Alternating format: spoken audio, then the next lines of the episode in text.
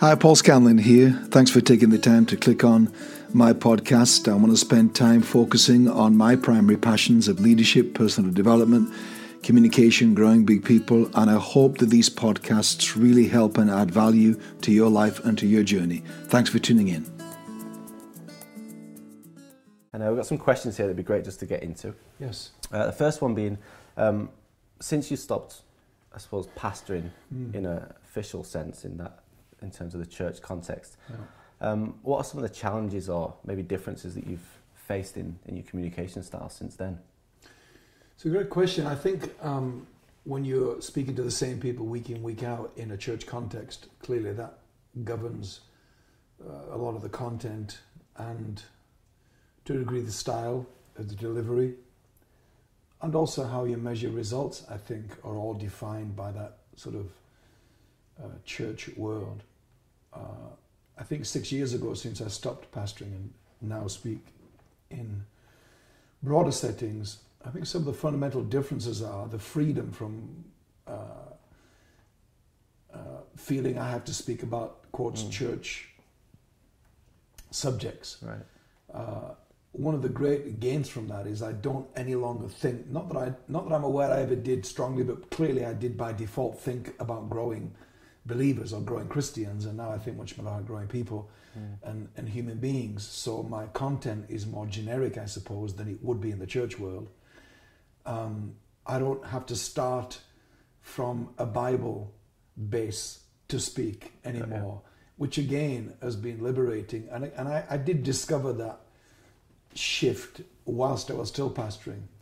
Uh, I wish I discovered it sooner because uh, one of the things I talk about in my masterclass, communication masterclass, is the freedom from having to start with uh, a Bible verse when you are mainly speaking as a pastor, which I did for three decades, and a liberation from that to finding inspiration in everything in life as a start point to say something from.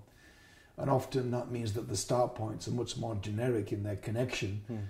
with the unchurched, which matters in Europe and the UK, where 98% of our population, as you know, are unchurched. And so, starting from a more generic perspective uh, and, and basing the idea in something that is just an everyday part of all of our lives, Mm. I can add scripture to it later. So, I've enjoyed that shift and that freedom to start speaking from a more general place as a start point rather than from a verse of scripture or from a Bible story or a Bible character.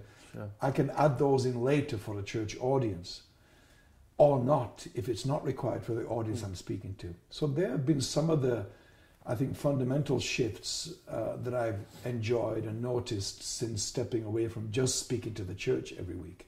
Yeah.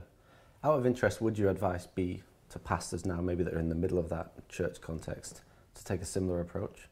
Yeah, I think um, I think it's good communication to to approach a subject from a more generic perspective rather than always feeling. And, and there's an emerging generation of communicators, which your age group and many listening represent. So it's a good chance for you to break free from the containment, which it really became for me, Mm. and I think it has for my generation of of speakers in the church, where we were classically trained to only get something to inspire us from Scripture or from Jesus' life or from a Bible character. Yeah. Um, there's nothing wrong with that as being part of what we do, but I think when it becomes exclusive to our style, it becomes very samey and very predictable. So I would say to emerging communicators um, in the church to step away as soon as you can from feeling obligated by some obligation you don't really have that we put on you guys, that religion put on us often, Hmm. that old school maybe thinking put on us, that we have to start from a Bible basis to say a thing well. And I would say as soon as you can to step away from that and just just live with your head on swivel, live with this radar attuned to humanity, to life, to people, to society, to things that you are experiencing in everyday life um, that you bypass and leave aside as a point of inspiration, Sure. um, and then go and throw all that out, ignore all of that's happening in your life right now, and then go and try and get a word, as we call it in the hmm. church, a word from God, which makes it even more intense to hijack what we do with that language of getting a word from God, like we're Moses or something, getting a word for the people. I think it falsely, artificially hikes it and ramps it up to a place that doesn't make communication natural and comfortable and easy and organic, which is what it should be. Mm. So I think my appeal to emerging communicators in the church world anyway, yeah, is to make that shift earlier than I did, you know, sort of two and a half decades in probably I sure. made the shift I'm talking about now. Yeah. So let's say, um, you know, someone masters that and they get a good grip on that. Um, one of the things you've said in communication masterclass is that connection is the holy grail of communication. Yeah. I guess if that's a first step potentially and this is a next step, how, how would you uh, explain to someone to achieve or help someone achieve that connection? I think connection gets better if we start from if we start with what we're saying with our topics, subjects, messages, if we start from a perspective of something more generic to life, like parenting or friendship sure. or handling money or aging well and health or something in the political world or something in social media or a book that we've read, um, I, I think all of those become inputs for how to frame a thing, how to say a thing well. This has got to make connection much more uh, possible um, with a mixed audience. And again, this matters to me a lot more now, maybe than it did in the church world, though again, doing church in the United Kingdom, where people do not go to church, was always something on my mind that I had to have something generic enough mm. that connected with unchurched people that our church people were bringing. I think it can only enhance connection to start with a more generic sure. place of speaking on a subject from something that's not as in-housey and not as narrow um, as a, a, church mentality or just speaking to church goers. And I think uh, stepping away from that uh, to picking things up that is more common to everyone's mm. experience mm. in life uh, has got to be better for connection from the moment we open our mouths if we're now connecting through something that everybody experiences in everyday life. Uh, it's got to be enhanced this connection because I do believe connection is the holy grail, but connection is intentional. Connection is not mm. by accident or default, it has to be intentional. And from the moment you open your mouth or the moment you walk to the place from which you're speaking, if your style of communication is public speaking, some people are communicating and their voice is not through public speaking. Sure. It's through social media or through art or through some other expression. But my point is, however you are expressing your voice, uh, it's got to be better. It's got to be better for connection purposes if you are starting from something that is more common to all of us in the way that you're framing your subject. Fantastic.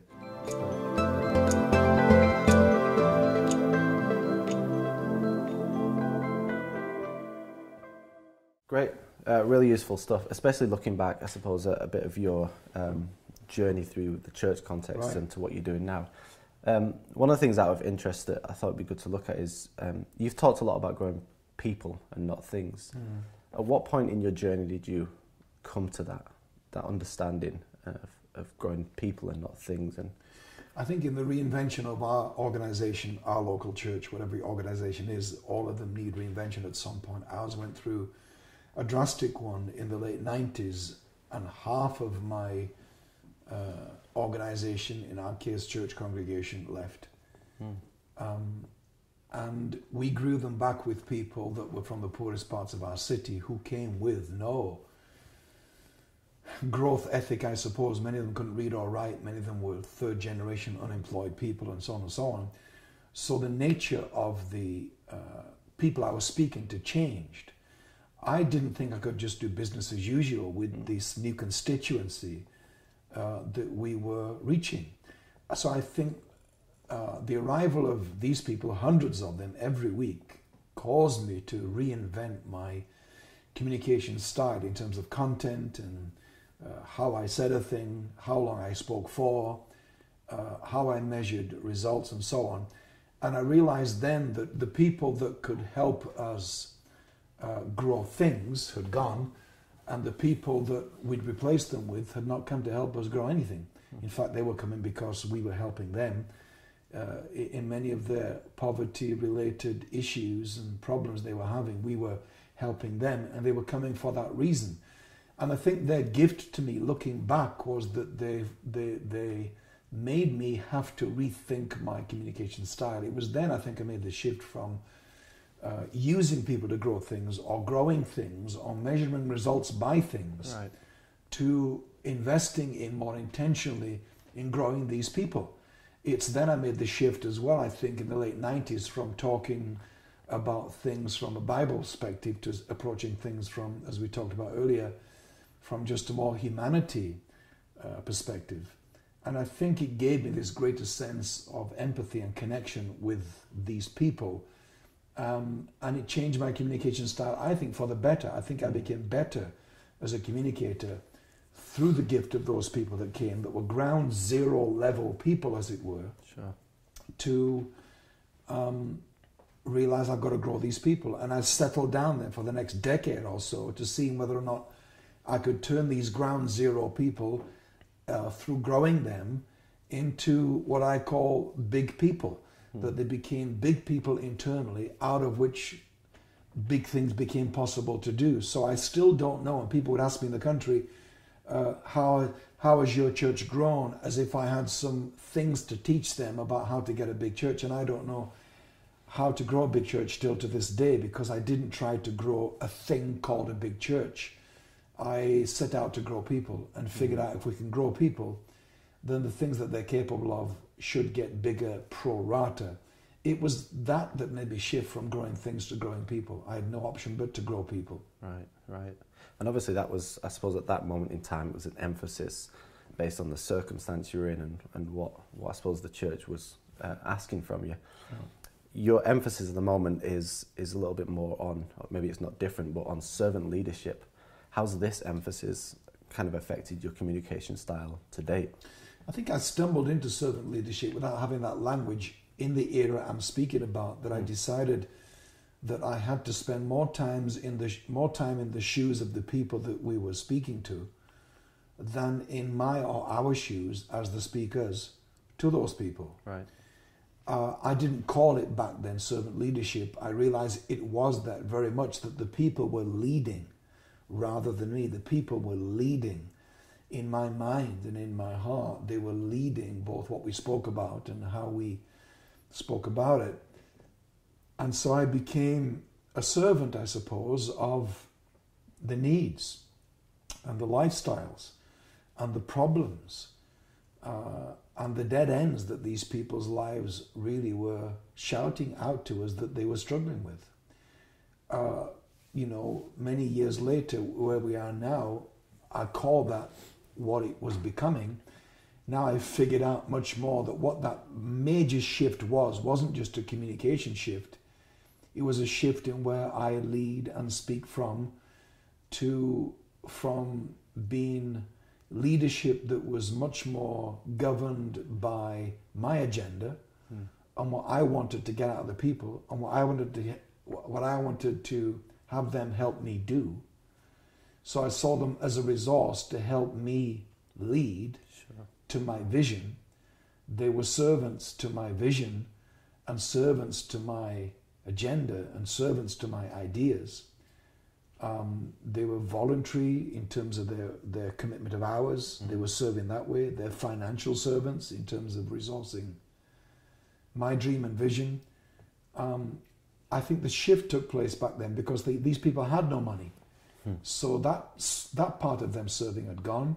Uh, they weren't volunteering. They weren't showing up beyond we bringing them in on buses. So that part of their serving had gone. I think all that got stripped away and it got turned on its head, out of which I think uh, evolved this um, realization that we are here to serve these people. And I don't know what the outcome of that will be, whether we'll ever get the church back that we had, or will we get something back better, which I think we did. So, servant leadership, this current emphasis I have, is now articulating what I think happened 15 or so years ago. Now I have a language for it, and I've been leading that way now for 15 years. I realize looking back, and I just think it's become time for me to give a language to that. Sure. So looking at, I guess, looking at um, leadership across the spectrum, um, and a lot of the things that we're facing um, in our world today with fake news and, and leadership and politics that we're seeing that, that obviously there's a bit of an uprising against. Um, there's obviously a desperate need for leaders to serve people and uh, for authenticity in leadership. Um, how big of an, I suppose, impact do you think authenticity has in leadership in terms of serving people in that same way? I've always thought authenticity uh, is to do with being yourself, speaking to the people from your own current reality and speaking your own truth about that reality. Um, and, and, a lot of people have many layers between them and that self mm. that we all have. Your essential self, I call it. And I think authenticity to me is stripping away the layers between you and the people and getting down to the real version of you rather than sending out representatives between me and you. Mm. We all have representatives, the super confident version of us that's not really who we are, the all thought through, sure. planned, scripted version of us, um, which is not really who we are um, the idealist, which is often not really who we are, uh, the black and white us, which is not really true to life anyway, but we stay away from grey because grey is too complex mm. to mess with. I think all of those shades of who we are are, are really um, the enemy of authenticity. Mm-hmm. And I think anything that stops you being you uh, is like kryptonite to your Superman. And I think it's that that I'm appealing for, and that that I've discovered in this last 15 years or so, is that that this connection that we've talked about, which is the holy grail of communication, is impossible without authenticity. Right. Authenticity uh, is being as real as you can with the people without your reality being a stumbling block or unhelpful. And reality requires timing, and I don't want to let it. We're not talking about Jerry Springer or, or Jeremy Kyle. Mm. We don't mean that version of you.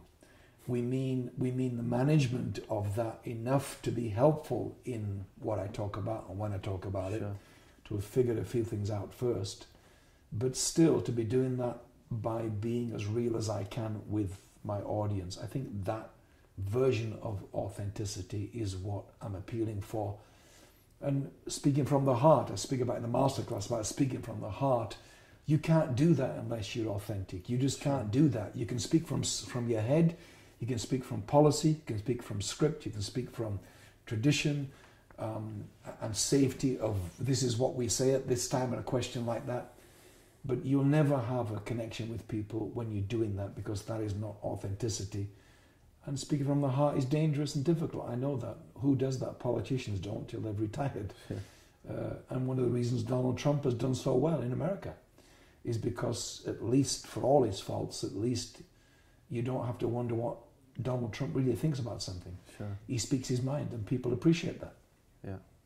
I guess there's when you're in a leadership position, there's there's a stigma or an expectation for a leader to say a certain thing and to say it a certain way. Yeah.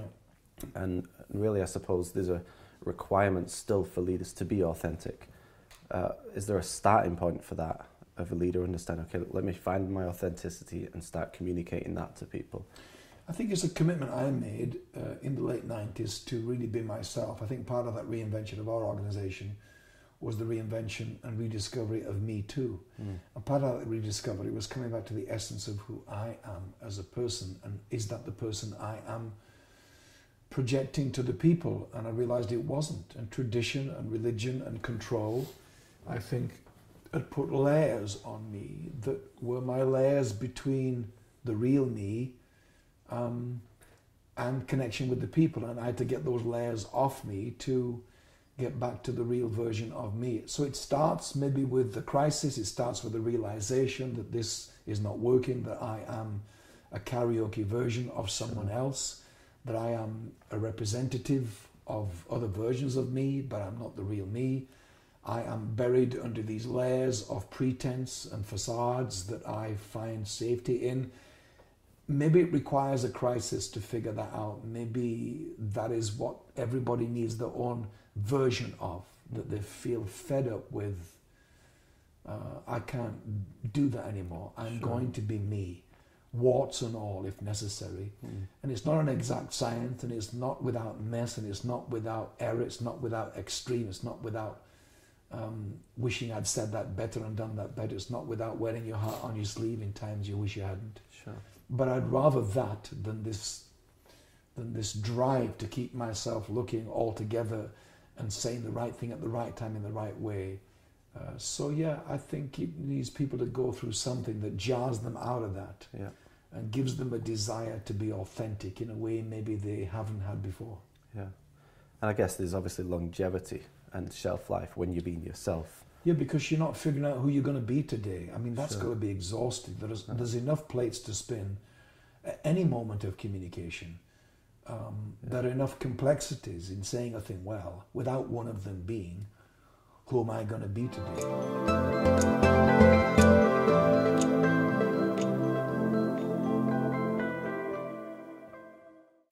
So I suppose across our generation, there's a there's probably been a rise over the last 15 years of different communication platforms, mm. particularly social media for young people. Um, what advice would you give young people, whether that's 14 to 25 or the millennial kind of generation, in terms of how to really use that platform, those platforms well for communication? I think using it well would be my appeal to anyone that has any kind of voice or platform through social media. Um, and of course, a lot of kids are not using it for that reason. It's just to connect with their mates and so on. But I think it is a great opportunity. It is a great platform. And as we both know, there are many people who have a large voice from their social media platform who um, are maybe not using it well. Mm. Uh, and so I think my appeal to people that uh, have a social media presence and profile and voice is to use it to add value to us, to use it to say something well, to be responsible with the use of it. Um, I know that is subject to everyone's definition of what those words I'm using mean. So I'm not here to tell people that's right or that's wrong hmm. because uh, my why is different to yours and different to theirs. But I think a lot of people.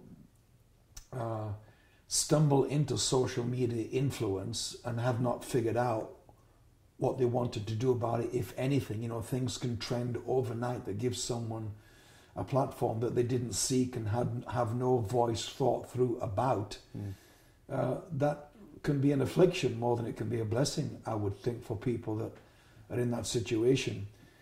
Um, but I think uh, I think for the millennial generation that are social media friendly and are intentional, therefore, about their use of social media, I think use it well. Uh, and it doesn't mean you can't be playful or, you know, or, or, or, reflect that side of your personality because that can be a good platform too, right. if that's a big part of what you want to put over. Um, but I think I think if you want to have a voice, if you want to have um, a say into something, then I think it's it's beholden on us that are using social media to do that, to try and be intentional and thoughtful about about how we do that, about how we say that, and are we saying that well. And I don't think that's governed at all by likes or by comments sure. or by how many followers we have at all. Uh, there can be no rhyme or reason to what gets, and I figured this out with my postings, what gets hmm. uh, a seemingly uh, larger number of likes than not. I'm not really sure that any of us figure that out or that it matters. I think what matters, therefore, the same with public speaking for me, mm. that I, I can have a standing ovation to the same message I do somewhere else where they all look bored. Right. But I'm the same person with the same message in both settings. And I think social media, I've decided, must be subject to the same judgment that I give to crowds. That whether it's a standing ovation or looking bored, either are no real defining of the quality of either what I have to say or how I said it. And I think, therefore, using social media well means I'm not playing to the audience for the sake of getting more followers or more likes, uh, or I'm projecting an image uh, that is not the reality of who I am, mm. or who you are, or who the world is uh, in their day to day lives. I think all of that is not using social media responsibly. So I think saying a thing well is sticking to your guns, saying a thing well, not dancing to the tune of social media trends sure. and likes and followers, but just being faithful to here's what I want to put out and say. Whether it's controversial, if it costs you followers, if it costs you being trolled, then as long as it is your authentic voice that you want to say something, right. then great. That's, I think, the best use of social media. I think mm. it takes courage sometimes to stick your neck out. Sure. Uh, but if that's part of if that's part of your voice, then you're using it well. Yeah. And then I suppose whether it's social media or if it's to crowds or whatever setting it is that you're communicating, um, how important is how you say something? I suppose stacked up against what you say. I think how you say a thing really matters, and, and you know we could talk here about a range of things that all communicators need to master uh, to do with structure and timing, um, all of which enhance or don't enhance connection. Mm. Um, and there is no perfect science about structure, but you need to have one. Um, and uh, structure primarily needs to be in your head rather than in your notes or sure. in your media presentation. Um, and so for me, structure can be varied in how you structure something well. That means that how we are saying it has been thought through as much as what we are saying has been mm. thought through. So classically, we'd want to have a good uh, beginning, a good middle, and a clear ending. And all those three things, hopefully, will dovetail together and create one continuous narrative. Sure. Uh, that's not always true. Uh, therefore, the basic of structure is often missing in many presentations, whether it be written or whether it be spoken or whether it be sung or whether it be in a performance piece. I hate it when you're trying to figure out what the heck was that about? Mm. And I think great communicators have harnessed their tendency to be unstructured and their tendency to be over spontaneous or random. Mm. You have to pull that in because I might understand my randomness because I know me. And if you're my friend, you allow for that because you're my mate and it doesn't really matter. But if I want to say something well, and my randomness or my ad hoc or my spontaneous diversions uh, are not managed well, I lose the crowd and I become unaware because it's just who I am. And we're talking about authenticity means sure. who you are. Who you are doesn't mean the bits of you that you should work on and get better at. If those parts of your personality um, are a hindrance to say anything well, sure. you have to you have to work on those. We all have those things to work on, whether you speak too fast or you speak too slow, or you have a very strong regional accent that mm. no one outside of your town or even your postcode can understand, then you have to work on those things if you want to be understood widely. Yeah. So I think um, all of those things matter in how we say a thing. Uh, the science of how is separate to the science of um, why we say a thing. And each of those how and why um, and when and what, all of those things should be dovetailing together. So I sure. think it really matters to have that structure clear in your head. And then everything you do with notes or media or props or interaction with people, all of that should be serving and enhancing, like icing on the cake, yeah. what you came to say in the first place. Sure. So if all those things really serve and lead towards, I suppose, really playing service to the ultimate win in communication, would you have one thing that you would say, you know, this for me is a win. If I communicate and this happens, I can go home and go, great, I won. That worked. Well, there's there's a win for me, and there's a win for you as a listener. My win for me, um, uh, subjectively, would be, did I say that well? in the time that I was given? Did I say hmm. it well? Now, my measuring of that is different to the next person's. My measuring of did I say it well in a church context, for instance, wouldn't be how much they're shouting and clapping because that often can be learned behavior and not mean anything's going in. Mm. Um, so that is not how I'm measuring did I say it well uh, in a church context. I've not settled for that as a, a thumbs up that they get it. For me, because my vibe and my um, measuring of saying a thing well is much more to do with learning than inspiration. I'm not bothered about a big inspirational response in the room of clapping and cheering and shouting. Um, I'm much more interested in listening, learning, leaning in, and that kind of vibe mm. again lets me know I think we really did okay today because there was a listening, there was a leaning in, there was a note taking, there was an interest. So that the, the, the, listeners were not neutral, they were not incidental. There was a sense of engagement and connection. Mm. All of that to me equates to a win. A win for you or me as a listener. For me as a listener, a win is uh, I really learned something today. A light came on, mm. an idea dawned on me. A massive win for me as a listener is when is when what you're saying to me um, enhances the quality of my own internal dialogue that I'm having with me sure. about what you're saying to me. Wow. If what you're saying to me makes me internally thoughtful enough to really learn from what you said to me, that's where I walk away. And your gift to me is not what you said, your gift to me is the train of thought that you put me on because of what you said, mm-hmm. which you don't know about. Mm. And often that's not the feedback we get, which is what we most want as communicators. When people say, What you said to me made me realize this, made me rethink completely my approach to that. That's the feedback we love, but it's that that we rarely get. We normally get that was great, sure. which is kind of fine, but is not as satisfying as the thought through response back. So all of those things are wins to me. Wow, wow, super helpful. I guess really everything we've we've covered and talked about is stuff that's deeply ingrained in your communication masterclass. Yes. Um, that you do now around the globe. Right. That is helping tons and tons of people. Um, not just become greater communicators, but become bigger and better people as well. Yeah, and I never had that help, which is part of why I started that six years ago. I never had the help, especially coming from a church background. And so part of me doing the masterclass, uh, after I saw the film The King's Speech, by the way, and I was so inspired by how the king got helped by this sort of unusual, uh, out of the box approach to helping him.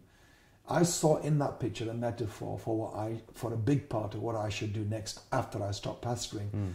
That I wanted to become, I suppose, a mentor and a coach to other communicators, which I never really had. I had to first, therefore, sit down and figure out uh, what I do and why I do what I do. Because when you find something easy to do, it's difficult to explain why you do it and how you do it. Because to you, it's like second nature. Mm. So to be able to analyze why I find it easy and why I find it effortless became uh, my work for those following years, and I'm still working on it. Every masterclass has a freshness to it for me because between each masterclass, whether it's noticed or not, it's just loads of things I'm changing and tweaking that accumulatively make each masterclass better than the last one. So I'm very excited about all these masterclasses coming up around the world. Yeah, great. Well, we're thankful for you doing them. They've been a huge help to some of those young Thank guys you. coming through. Yeah, appreciate uh, So we appreciate you keep putting them on and keep it's refreshing great. them and keep going at them from different angles. Yeah, so great. Thanks very much. Well, thanks again for listening to today's podcast. I hope you found it beneficial. And uh, I know time is precious commodity for us all, but I would love it if you would take the time to write a review or comment, and above all, maybe subscribe to my podcast channel. Thank you.